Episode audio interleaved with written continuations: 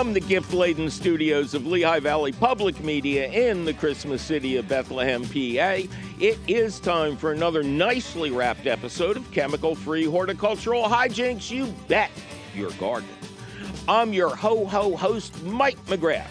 He's making a list and he's checking it twice. Have you been naughty or have you been nice?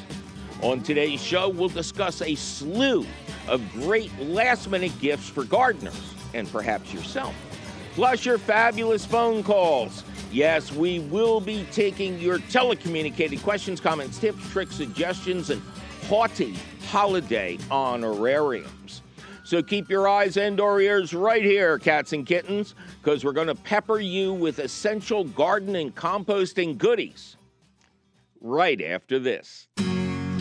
Support for You Bet Your Garden is provided by the Espoma Company, offering a complete selection of natural organic plant foods and potting soils. More information about Espoma and the Espoma Natural Gardening Community can be found at espoma dot com. Welcome back to a special holiday edition of You Bet Your Garden. I'm your ho-ho host, that's ho with an E at the end, Mike McGrath, and yes, I look ridiculous. I'm happy to do it. I hope it puts a smile on your face. Ducky, can you breathe in there? Coming up later in the show, actually at the very end of the show, but you know that already, I'm going to run down a plethora, a veritable plethora of last-minute Christmas gifts for, I don't know, your gardening giftee or whatever, how you want to say it. But first, I want to show you one of the things I always talk about and tell you about a couple of books that I think are very special. Jake, pan in to our rosemary tree. Um, it was really hard to find uh, rosemary trees this year. There was a lot of Christmas rosemary for sale, but it wasn't in the tea, uh, tree form. And I got this one at Whole Foods. It was marked nine ninety-nine, and I only paid fourteen ninety-nine for it. Yes, I saved the receipt. They'll give me five bucks back. But these are fabulous for the holidays. Uh, all you have to do is rub the branches, and you've got that fabulous rosemary fragrance in the air.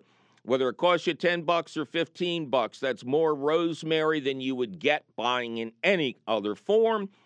And if you live anywhere other than like Minnesota or Wisconsin or one of the colder climates, you can plant it outside after the holidays. Even if you live in a frigid zone, you can keep it alive inside. Make sure it stays well watered. These things are very pot bound when you get them. And plant it outside in the spring. Or move it into a bigger pot outside in the spring, so you can bring it in again over winter. People in climes in the city of Philadelphia and south can plant it in a protected spot, and it will be perennialized. I saw fabulous rosemary trees in a community garden on South Street that were surrounded by walls. That's the best place for them. They were huge. Books. We got books. My first suggestion, I'm just a victim of circumstance, How to Hack Country Living, a season-by-season pandemic and post-pandemic survival guide, written by Jacob Chafflin and Jesse Liebman. Um, you may remember Jacob from his previous appearances on the show. He works for Laurel Valley Soils, I guess the name of the company is, and he is an expert on every type of compost and soil mixture. So he has decided to write a book about moving from the city to the country, a classic idea in the gardening tradition. I'm trying to think of uh, Five Acres and Independence and and other books that try to help you prepare for the concept of septic tanks and chicken keeping and uh, all the wonderful things you discover when you buy an old home in the country. Okay, Jake, good work. Thank you. anybody on your list would be thrilled to be gifted with Leslie Halleck's Tiny Plants. Discover the joys of growing and collecting itty-bitty houseplants. If you're a regular listener and or watcher, you may remember our interview with Leslie, I believe earlier this year. Um, I was entranced. She is a fascinating person, and she has like six million houseplants in an apartment in Manhattan. I already sent this book, a gift copy, I paid for it, kids, to my sister-in-law, Maureen, and she loves it, okay? You can't get better than that. I'm jealous of her houseplants. Mike McGrath's mini book of garden beds and composting. How did this get in here? Anyway, this is a special book I wrote earlier this year for Greenes Fence Company. That's G R E E N E S. Um, they are the biggest supplier of cedar, um, American-made uh, compost bins, and all sorts of different raised bed kits. I have a raised bed on legs from them that's outside my house that is currently blooming with saffron, the fall crocus. It's all good. Anyway, um, when I checked the availability, Greens seemed to have it, but I wasn't sure. And Amazon had it, but they were down to one copy. So, before you forget, call now. We end... not the show, but this segment with, um, God, how much does this thing weigh? Robert Kourik, Sustainable Food Gardens. Robert is an old friend. Um, he is an organic gardening pioneer who first became known for his book on gray water, recycling your household water to water your garden, which out west and in other water-shy communities is virtually essential. You also can use gray water instead of city water if you are on tap water and avoid the chlorine and the fluoride and perhaps the aluminum used to separate the solids from the water, which is probably more information than you wanted to know. But there she is. After that, Robert wrote a great book on the roots of plants with tons of fabulous illustrations. And now Robert tells me, I, I guess he's my age, you know, and he has the sense to retire, that this is his last book. It's called Sustainable Food Gardens, Myths and Solutions, and it's from Metamorphic Press. I love that. This thing is how many pages? Come on. Uh, there's four hundred, yeah, over four hundred pages. I'm not going to look this stuff up. Um, I recommend it highly. Um, you know, it'll, it'll take you a while to read it, but I think you'll get a lot out of it. All right, enough from me. Now, more of me taking your fabulous phone calls at eight eight eight, four nine two, nine four four four. Barbara, welcome to You Bet Your Garden. Hi, how you doing? I am just ducky. Thanks for asking, Barb. How are you? We're doing just great. And where is Barb doing great? Hemas Springs, New Mexico. Oh, okay. So New Mexico, what like corner? Uh, we're about forty-five miles west of Santa Fe. Okay. Boy, that is a, it's a wonderful area there. That's where I saw... It's so beautiful. That's where I saw the uh, habanero trees. Because they never got frosted, they would continue to grow year after year. They do in some places. Yeah. So uh, what can we do for Barb in New Mexico? Well, what I am facing right now is I'm trying to um, basically revegetate some land that we live on. Mm-hmm. I think it was previously gardened, mm-hmm. and because of the water situation that we have out west, right, yeah. decided that I'd like to put sort of more native plants and grasses uh, in the in the yard. Gotcha. What I have found is that when I put the seeds down, things were not germinating and not growing. What I determined is I think part of my problem is is ants, and I think they're harvester ants.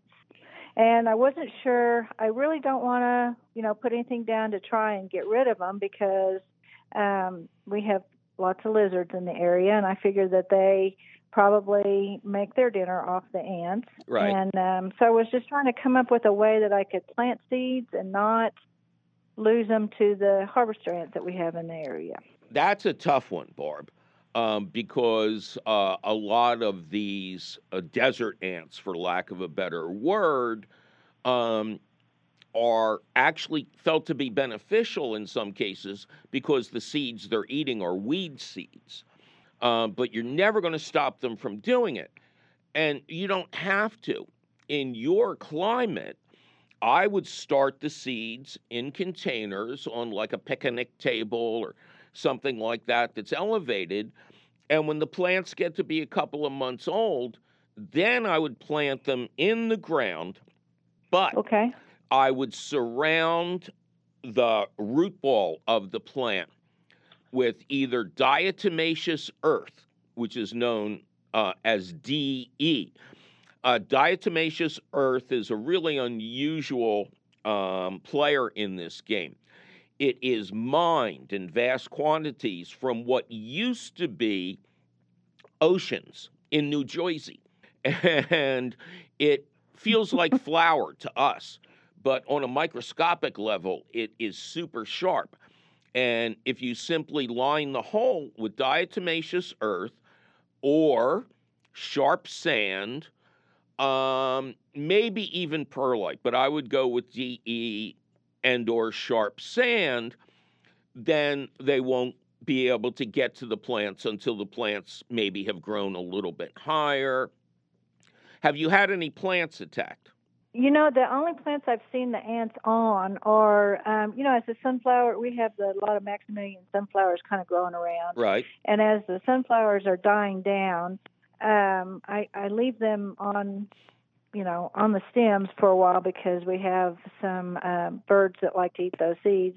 But I'll, uh, after a bit, I'll cut them down and lay them down on the ground. Mm-hmm. And the ants will just kind of cover the stalks and the seed ends, uh, eating those, carrying those off. Oh, but my goodness. Lot, you You're know... encouraging them, Barb. Come on. You can't say keep out of my diner and keep putting out fresh sandwiches.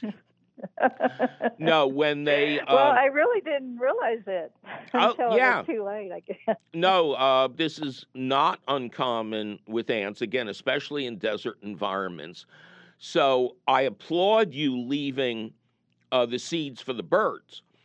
But as soon as that part is over, um, you know, cut the heads off.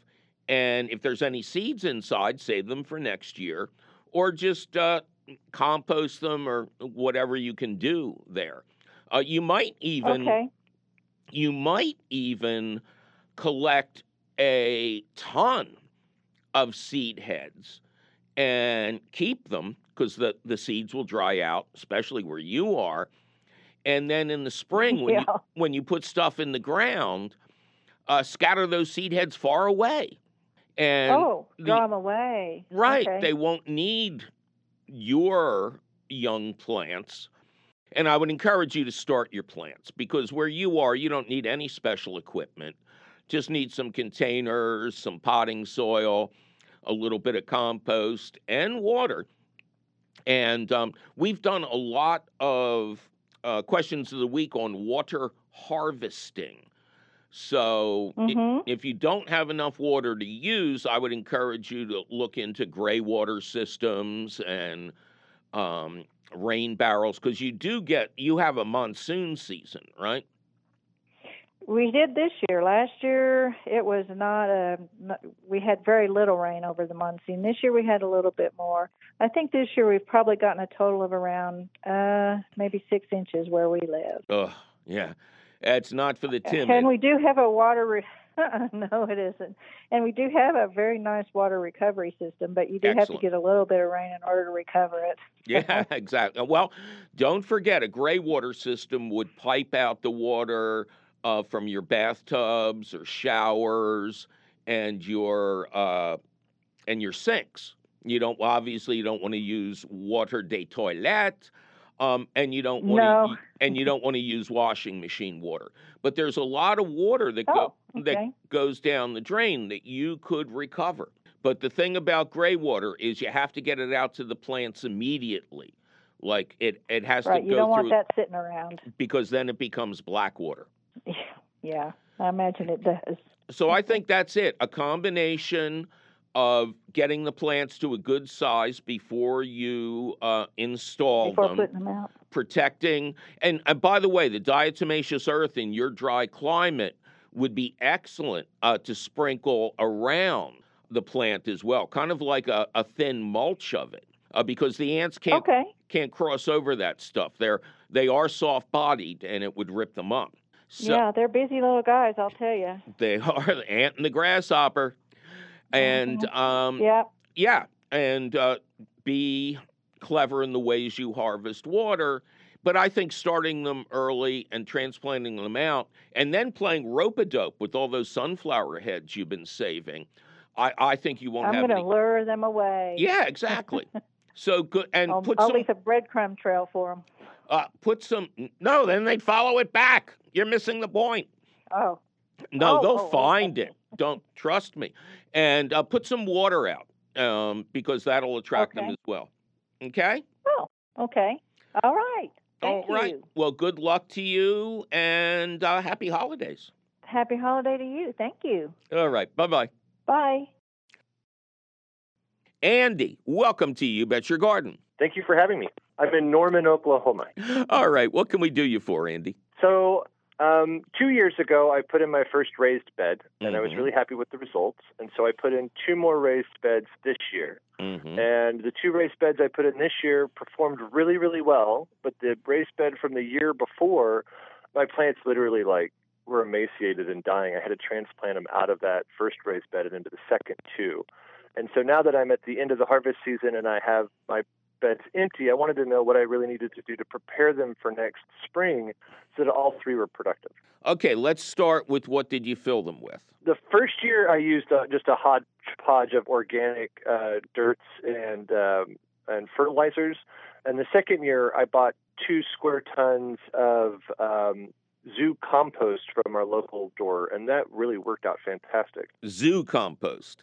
Yeah, we have from the Oklahoma City Zoo. It's just compost that they collect from the zoo. I forget which uh, zoo uh, was one of the first to actually brand theirs. They called it Zoo Doo. And, oh, that's fantastic. And it was almost all elephant poop, which is highly fibrous. I uh, couldn't tell you. It was a pretty good mix match of uh, of dirts, and it wasn't hot. And um, I pretty much took my seedlings straight into it, and they, they did just fine. That's great. Um, so you know your mistake. You just told me. Oh, what is it? I don't need to be Columbo with you. Um, the first bed was poorly prepared. You know, you can use organic fertilizers if you like, but you must rely on fertile soil. There's an old line in my business. Feed your soil, not your plants. So I think you just need uh, another load of Zoo Doo. People misunderstand the concept of manures. It's not just the stuff the animal was done with. It's always mixed with bedding. There's always straw to keep the floors clean or, you know, something like that. So the bedding is dry brown material, and the manure is wet green material, no matter what color it is. And that's a perfect combination to make good compost. And I would think there wouldn't be a lot of bird manure or horse manure in there, so it wouldn't be overly high in nitrogen. It sounds like the perfect combination. So okay.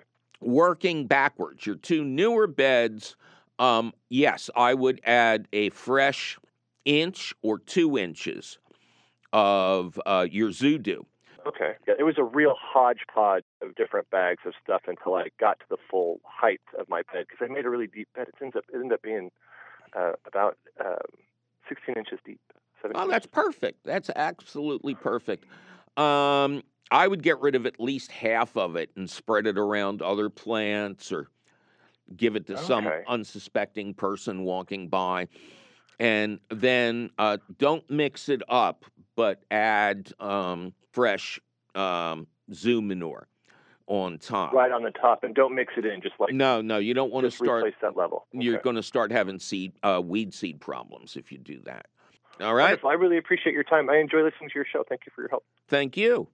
Well, it's time for me to take a little break and alert all of yous who listen to our show via your local radio station, podcast, internet stream, or other audio-only method that you might just want to watch the video version this week. Just visit our website and click on the current Christmas gift edition of our T V show. Lots of surprises, so you won't be disappointed. And if you are, just keep it to yourself, okay? I'm Visual Mike McGrath, and you're listening to You Bet Your Garden from the Univest Studios at Lehigh Valley Public Media in the Christmas city of Bethlehem, P A.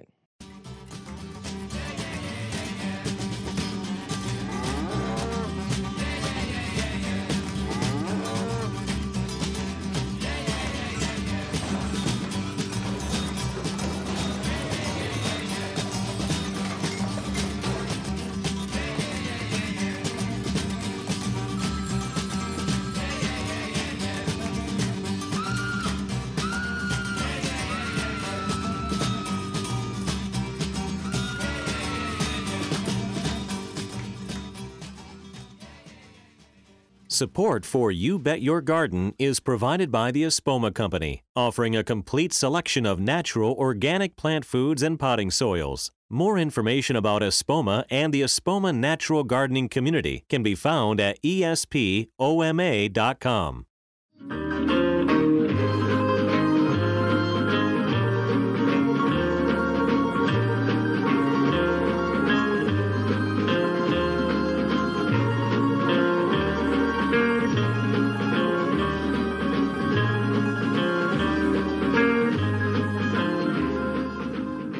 Welcome back to a very special holiday episode of You Bet Your Garden.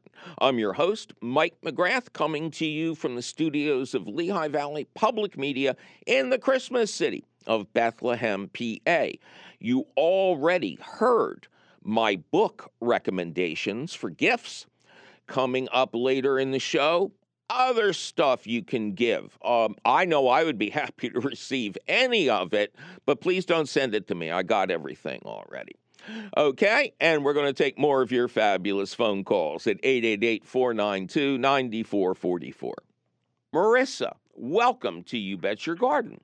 Thank you. Oh, thank you, Marissa. How you doing? I'm doing well in uh, West Springfield, Virginia, just outside of Washington, D C Boy, I know that area really well. We we are the bottom of the mixing bowl. Oh, God, the hated mixing bowl. Yes. Oh, people around the world, in other countries, and other parts of uh, our country have no idea. This is a combination of like eighteen highways that joins together weirdly, and they actually have a giant cake batter making machine that mixes you up and shoots you off at the wrong exit. We we have a joke that says that only Virginians know how to navigate the mixing bowl, and the moment you move away, they change it. uh, it it's always been under construction when I've been there, mm-hmm. and I was there uh, for like twenty-three years. All right, what can we do for you? Okay, so um, every Mother's Day, we have a tradition. I've now been a mom for almost twelve years, um, where we go to our local gardening center, and we like to joke, I literally get crap for Mother's Day because we go and we buy lots of compost, mm-hmm. and then we go and we buy a whole bunch of seedling, vegetable seedlings, uh, right. tomatoes, peppers, you know, whatever whatever they have. Mm-hmm. Um, and the tradition being that we then go and we plant them on Mother's Day, assuming the weather's well, or later that week. Um, and we start our vegetable garden. Um, for most of my years gardening, I've been quasi-successful. I wouldn't really call myself very successful at vegetable gardening. Um, we had a deer problem for a while and then a squirrel problem. Um, but we managed to adjust for that. And then this year, I actually followed a lot of your advice. I made the tomato cages um, the way that you recommended. Um, I've been watering the way you had recommended. Um, and I, for tomatoes and especially peppers, I got incredible, incredible growth. Like the tomato plants were like seven feet tall. That's um, great. And the pepper plants were, were doing, you know, we're producing a lot of green peppers, um, but they were yellow bell and red bell plants. Mm-hmm. Um, but I never really got a lot of, I never got a bounty. Like, you know, I have neighbors who would like, you know, be able to make tomato sauce with all their tomatoes. And like my, I got five tablespoons of tomato sauce. Um, I couldn't get like a lot at one time. Really? Okay. Um, now, yeah. Now you're growing in raised beds? Yes. And uh, what are the raised beds filled with? Um, so I was doing a little, I was, I was influenced a little bit by the square foot gardening. So it was um, peat moss, uh, compost, and vermiculite. Oh, okay. Yeah, uh, the late Mel Bartholomew had mm-hmm. his famous Mel's Mix. Um, a dear friend of mine, we got along great, but we disagreed a little bit on the contents of the mix. The problem I have with Mel's Mix is he's got too much lightning, lightning, lightning in a bottle. Mm-hmm. He has too many ingredients that are in there that lighten the soil, and not really enough nutrients. Plus, milled peat moss is highly acidic. And if you actually add it to your garden beds, you need to temper it with agricultural lime or wood ash. So if the beds are already made and you say it's peat moss, compost, and vermiculite, right? Mm-hmm. Have you added anything to bring the pH up? No. Okay. So I think you're going to uh, be excitedly happy. Uh, you'll need to add uh, wood ashes are actually the best thing to raise your pH. Um, they contain a lot of extraneous nutrients in addition to their um pH raising powers, so you won't be so acidic. You want to get to six point five or seven. You may want to mm-hmm. go out and, and buy a pH tester. What what do you do every year um, to freshen up the beds? I add more compost. To the top? To the top, yeah. Or do you turn it? I mean, I, I rake it over. I don't do any serious okay, turning. Good. No, that's fine. And uh, what kind of compost? Where are you getting it? Merrifield Gardens is the big garden center by us. Yeah, I know Merrifield. Mm-hmm. And uh, what kind of compost is it, though? Is it? Um, it's Leaf Grow. Oh, sure, Leaf Grow. That's from uh, Maryland. Maryland collects yep. all of their leaves and makes this wonderful product. Yes, that's an excellent choice. Good. Um, I think really all you got to do is adjust your pH. This is easy peasy. Uh, does anybody in your neighborhood or perhaps you use a wood stove in the winter? Uh, not nearby that I'm aware of. Okay. Maybe you can get on one of these neighborhood websites mm-hmm. and see if anybody has a wood stove, because uh, they have a lot of ashes to get rid of, and this is the best use for hardwood ash. And if you can't find it, uh, just uh, buy agricultural lime at Murrayfield. And, okay, so agricultural lime. If we have to buy it, it would be agricultural lime. Yeah, and um, okay. get a good pH tester from them. Uh, mm-hmm. Talk about, you know, what your choices are and what they recommend. Um, my producer said uh, you originally thought you were planting too late and being depressed. Yeah, well, because cause when I took them out, like, in October... You know, I, I, I removed them in October thinking like I would want to plant some other vegetable now. And I wound up with like twenty pounds of green tomatoes, which was more than I had gotten the whole season. Okay. Now, what variety are you growing? Um, lots of, di- lots of different varieties. Like I, I would just go and buy lots of different kinds. So I had like a, I had a green heirloom. I had San Marzano. I had Roma. Your San Marzanos um, didn't ripen up? I mean, well, after I picked them, they actually got ripe after about a week. Good. Um, but they were they were tiny. But you're or at least tinier than what you get in the can. So. But you're planting in May. Yeah, I would not. Uh, first of all, the simple rule for when to plant is when it gets around the correct time for your region, and for your region, Mother's Day is a traditional time, mm-hmm. you look at the ten-day forecast, and you want to see no thirties for nighttime lows. You actually, yeah. you don't even want to see any forties. You want mm-hmm. nighttime lows in the fifties, or they'll stunt your plants and set them back. But I think everything here is is, is pH dependent, and okay. um, yeah, and maybe uh, you know get some gentle liquid organic fertilizer. Um, a mix of fish and seaweed is great, and maybe give your plants a mid-season boost. But I think this is easy um, to fix. Can I ask one other question, especially about the tomatoes? Go ahead. Um, is it so? I was doing the square foot gardening, and I have a you know I have a bunch of four by four boxes. Mm-hmm. And I think, and I could be misquoting the square foot gardening, that you should be able to put four tomato plants in there. Is that yeah. too many? Am I crowding them out? Yes. Okay. Yeah. In a four by four, I would plant one tomato plant in the center and surround mm-hmm. it with peppers. Mel even okay. explained that he pruned to, to achieve this. He pruned the tomatoes so heavily that he almost got no kind of a yield. Okay. But he was obsessed with this square foot thing. All right. All right. All right. Go and sin no more. All right. Thank you. My pleasure. Thank you so much. Bye-bye. eight eight eight, four nine two, nine four four four. Henry, welcome to You Bet Your Garden. Uh, hi, Mike. Hello, Henry. How are you doing? I'm doing great. And where is Henry doing great?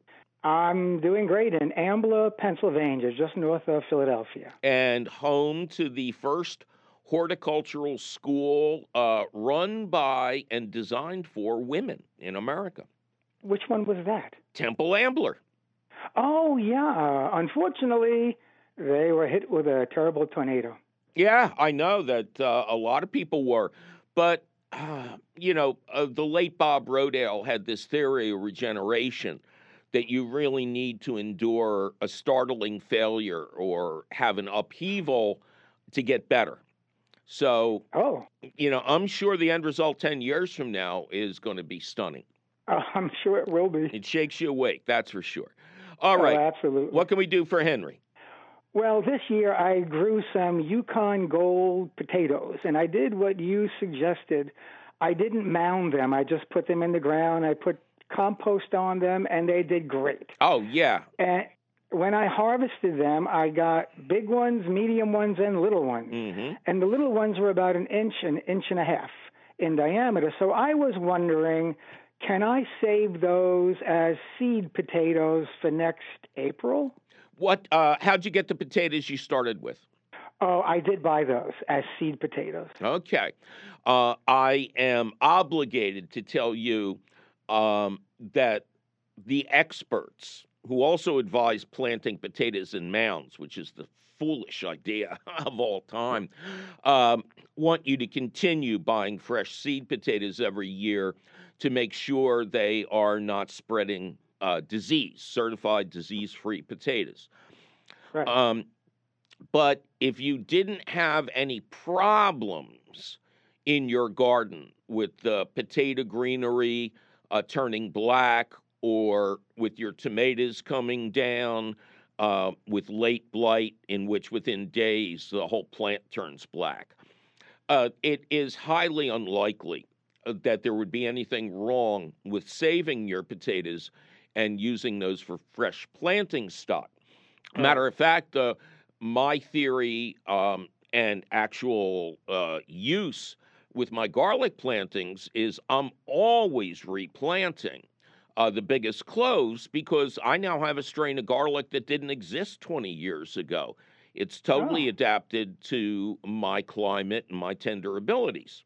So the same thing can be said of potatoes, but I will add that I have learned also to rotate my um, garlic from bed to bed and not follow garlic with garlic. So I would suggest the same to you, um, that if, you know, you coddle your potatoes through some of them till springtime, and they have good eyes on them, then I would say I would plant them, but just in a different bed.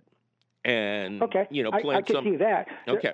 The, the only thing I'm noticing is some of the eyes are starting to bloom a little bit. Mm. They're starting to, you know, well, looks like they want to grow. Yeah. No, global warming, climate change, whatever you want to call it. Yeah. Um, some of the potatoes I harvested this fall were already trying to regrow. Yeah. So, so first would you of recommend all... Keep, yes. I'm sorry. Would you recommend keeping them in the refrigerator? Oh, God, or... no. Did you do that? No, I did not. No. A cool, dry place. You know, okay. if you don't have a root cellar, um, plant them in mouse, uh, plant them, store them in mouse-proof containers in the coolest part of your basement. Um, I... n- never refrigerate garlic, potatoes, tomatoes. Um, it just destroys them. Now, I'm okay. going to turn your head around because I know you want to use the little ones for replanting. yeah. They're not going to make it. They don't have oh, really? They don't have enough biomass over oh. over the time between now and planting time. They're going to lose all their moisture and it's just going to curl up and die. Whereby the largest potatoes, which is the ones you want to keep and eat, are mm-hmm. the best for replanting, again, stored in a cool, dry place, because they have that biomass uh, that the the tubers will not start uh, to die or anything like that. Okay. And the little potatoes are cherished. Did you ever see what they charge for those in the supermarkets? Uh, I, I know, I've, I, yeah, I've seen them in the supermarket, but I haven't purchased them. No. Eat them. Eat them. oh, eat them, okay. Yeah, before they go bad. The smaller yeah. they are, the earlier they're going to go bad. And um, if any of your potatoes are sprouting, are all of your potatoes sprouting or just some? Just some of them. Okay. I would also use those. Uh, just cut out the eyes and mm-hmm. use them like you would regular potatoes. And okay, if they, if they continue that. to sprout on this side of New Year's, I would just use them and get fresh uh, yeah. certified seed potatoes. Do you recommend slicing them in half or so and then, uh, you know, with eyes on each piece? No, I, I plant them whole. The oh, If you okay. have a wet spring, you increase the chance of disease by having all these wounds on the potatoes. Oh, okay, I got that, yeah. Okay? Yep, okay, well, thank you. My pleasure. I, I appreciate the answer. You take care, pal. Have a great day. You too. Uh, bye, Bye-bye. Bye-bye. Well, it's time for me to take a butter cookie break and answer the burning question. What does McGrath want this year? Here's a musical interlude that tells the sad tale. Thank you.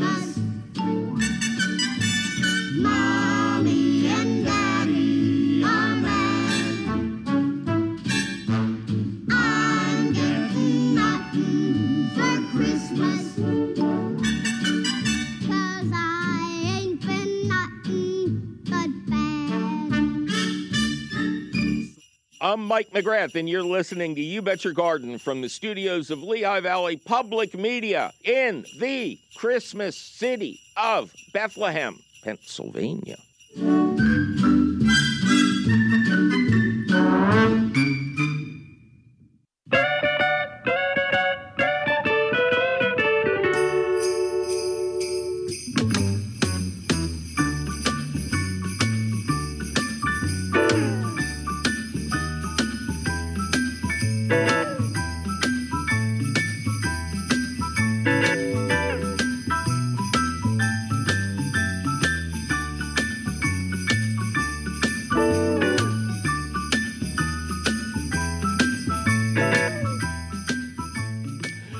Welcome back to another thrilling holiday special episode of You Bet Your Garden from the studios of Lehigh Valley Public Media in the Christmas city of Bethlehem, P A.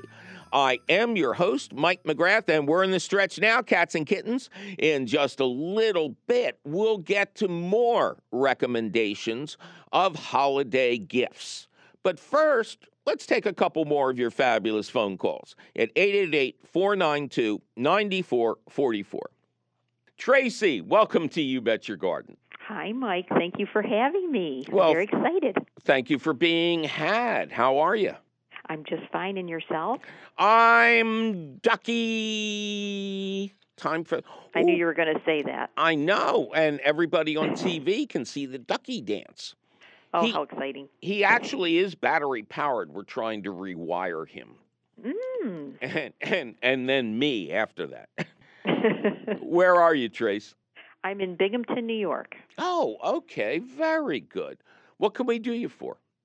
Well, I have two questions for you. If we get to both of them, great. If not, just one's fine, too. Um, I have two raised beds in my backyard, mm-hmm. and they're pretty decent size. And every year, at the end of the year, I get advice from, you know, lots of people. Some people say, you know, you should use a cover crop. Some people say just throw your leaves on top. And I'm just curious as to what you think is best. Cover crops are an amazing and important part of large-scale organic agriculture. Two kinds of cover crops, um, all of which should have been sown months ago in upstate New York. Um, one is, uh, you know, one set of different uh, plants is considered, uh, we call it winter kill. Uh, mm-hmm. the, you'll put the plants in in August, which is really inconvenient because your tomatoes aren't ripe yet. And uh, they will grow to a certain height, and then they will die. And then the following season, you punch holes in that mat of dead plants to plant your new plants, and that mat of dead plants prevents weeds and eventually degrades and adds nutrients to the soil. The okay. other is much trickier.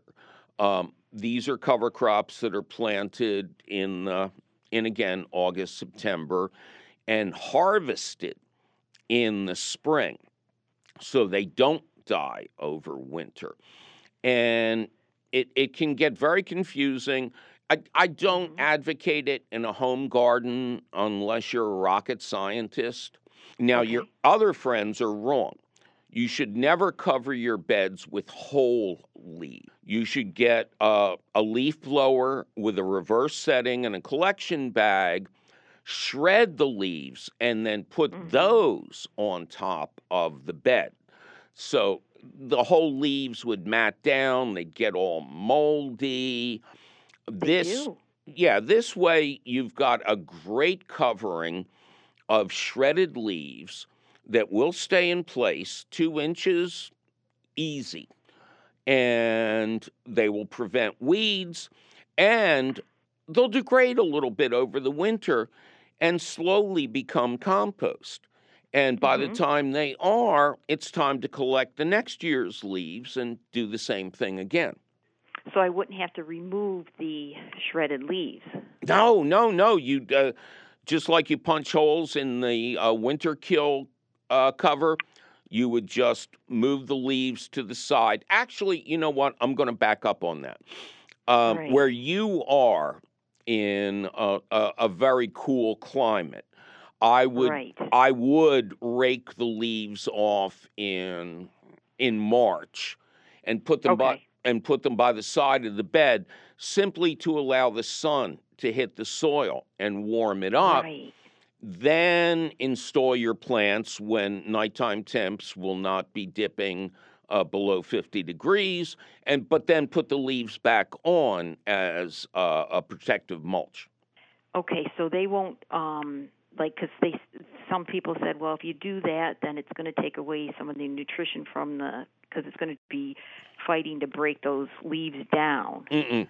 You know, the shredded leaves. No. That would be okay. true if wood chips were tilled into the soil.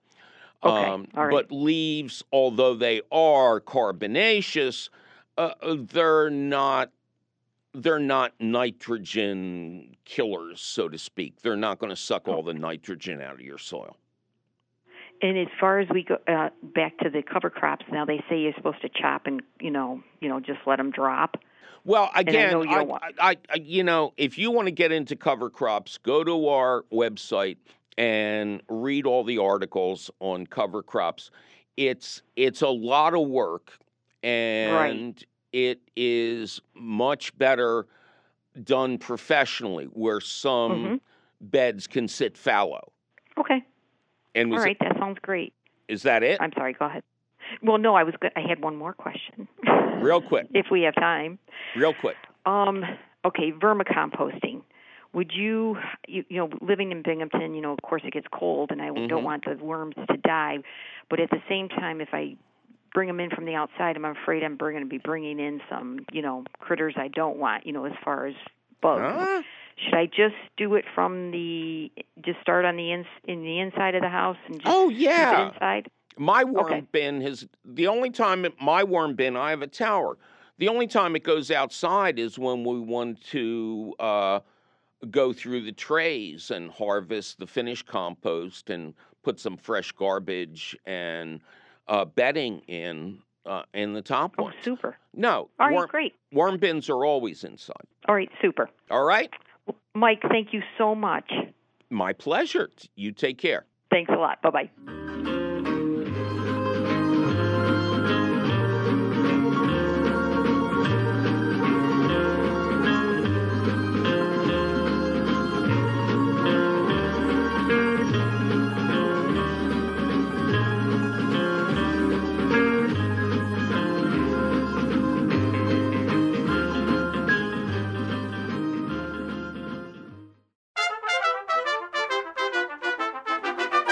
As always, it is now time for the question of the week.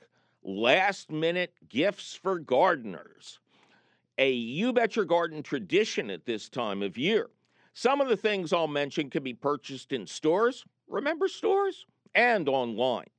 Now, we're running tight on having things in hand from online sources for the big day, but if it doesn't show up on time, you can give them a picture and a promise. Okay, let's go bullet pointing, cats and kittens. My number one gift idea for many years has been baseball batting gloves. Not your ordinary garden gloves. Batting gloves fit so tight you could pick up a dime while wearing them. Maybe. I personally can't pick up a dime without professional assistance. They come in a wide variety of sizes, youth and adult and small, medium, large, and there's an extra large version for the adult version. Sporting goods stores should have them all in stock. Ask your gift recipient if you can trace their hand for a mysterious project you're starting. Pruners. Everybody can use a new pair or several pair of pruners. Heck, even I need new pruners. Growing up, I was told that I was, quote, hard on clothes, which continues to be true. Now, my personal preference is Fiskars line of ergonomic pruners, but there are other high-quality brands out there. Note, this is not a dollar store gift. Well, and they're a dollar and a quarter now, right? Go for high quality no matter what the brand. Your friendly neighborhood independent garden center should have them on display. please don't go to a big box store. Your neighborhood garden center is as endangered as small family farms and deserves your support. Hey, what about batting gloves and pruners? Just in case you didn't think of that yourself. We move on to bigger stuff. A worm tower. No, not a worm bin. I can't comprehend how people manage a bin. How do you know when stuff is done if you're constantly adding new material? A worm tower has a base unit with a spigot and stackable trays. You fill a tray with kitchen waste, no meat, no bones, and go very light on things like bread, pasta, and rice. You put some shredded newspaper on top, and new trays go on the top of the tower, and the worms below in the finished and half-finished trays migrate up. My unit is from Gardens Alive. Yes, they help support the show, but that doesn't mean they should get frozen out. And they have lots of cool stuff. Not sure if they or other online suppliers can ship the actual worms in winter, but you can get starter worms anywhere they sell live bait for fishing. Make sure you get red wigglers, the Cadillac of worms, and not night crawlers. And no, it doesn't smell, and they don't get loose and run all over the house. And kids love feeding the worms. No room for a worm tower and or a little too squiggly for you? Vitamix, the people who make those amazing high-end blenders, sent me a product to test early this year that, to me, is a real game changer. I don't usually rave about new products, but the Empress Diane and I love this thing. It's called the Food Cycler. You get a heavy-duty metal bucket with a lid that has a charcoal filter in the top, and you fill it with your kitchen waste on the kitchen counter or wherever. When it's full to the indicated line, you drop it into the machine, which is roughly a square foot in size, lock the lid, and turn it on. Two massive replaceable charcoal filters control any potential odors while the machine chops, grinds, and then dries the material, reducing it to ten percent of its original size. I mix this cream of compost into my potting soil and or spread it lightly around my houseplants. It's the perfect complement to my worm tower, especially when all the trays are full. Originally priced at four hundred bucks, everyone who sells it now seems to have reduced it to three hundred dollars for the holidays. If that seems a bit high, you should know that Vitamix products are built like tanks. I'm still using one of their all-metal high-speed blenders that I got back in the nineties. Every pint of tomato sauce we have produced in the last thirty years was blended in that classic Vitamix blender. You can buy the Food Cycler from the official Vitamix website, Amazon. What a shock, right? And a surprising number of brick and mortar stores for three hundred dollars, including Best Buy, Mayfair, and Crate and Barrel. A rechargeable leaf shredder. That's my next gift. Advances in battery technology have made rechargeable handheld blower vacs lighter in weight with a longer running time. Hey, now you get to go to one of those big box stores, you devil, you. Look for a unit that has a blower attachment and a different swap-out funnel for sucking up leaves. These will all come with a shoulder-held collection bag. Look for a good warranty, and if you're lucky, you might find a package that has two rechargeable batteries inside. Note, some units are sold without the battery. Make sure it says includes battery and charger. It's a great way to collect and shred your leaves without bending over. Santa says bending is for chumps. And finally, I hope what you will do, at least partially with your gift list, is the same as happens in the McGrath household. Give what Mutt's creator Patrick McDonnell calls the gift of nothing. Make a donation to a charity in the name of your giftee. My personal preferences are local homeless shelters and your local outpost of Feeding America, a group that helps people who faced food insecurity. And we all know there's way too many of them.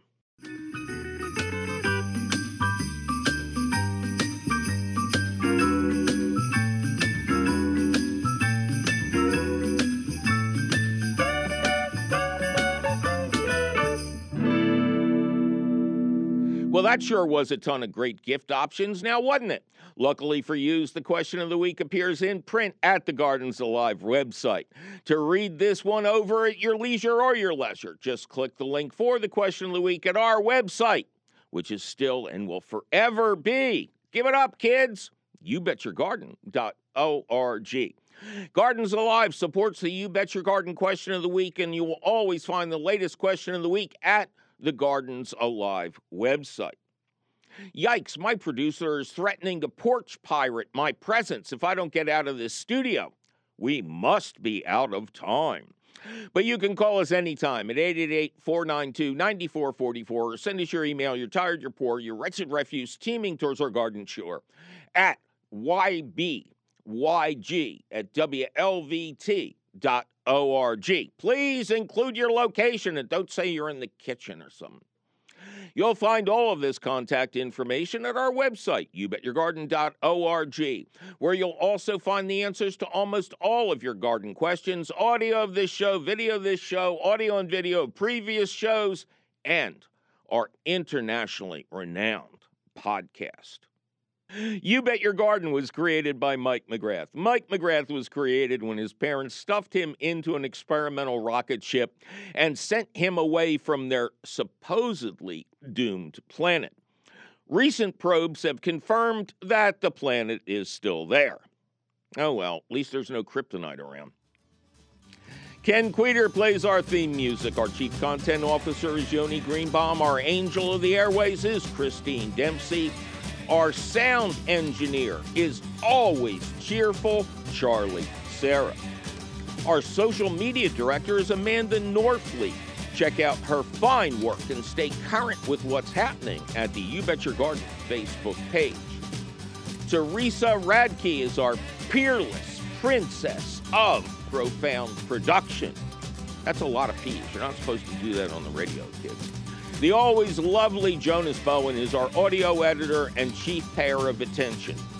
Judicious Jake Boyer does the video and is second in command of paying uh, attention. No, no, that's Teresa. Then there's Zach the Tat. Then there's Jacob Morris and some bum who stumbled in off the street. Our directorial director of direction is the harassed and harried Javier Diaz. Tim Fallon is still not our executive producer, and he ain't getting nothing for Christmas either. Maybe a card or, ooh, ooh, a fruitcake. Yes! I'm your host, Merry Mike McGrath, sending out cards, wrapping packages with the Sunday funnies, and tending the Yule log in the fireplace. What? We don't have a fireplace? Uh-oh. Hope you do better than me this holiday season. Unlike me, I hope you stay safe, care for each other, and hey, fire person, get my comic books out first. Uh, second fire person, can you drag out my pinball machines? What, the original Monet hanging over there? Get the action figures out first. There goes the hat.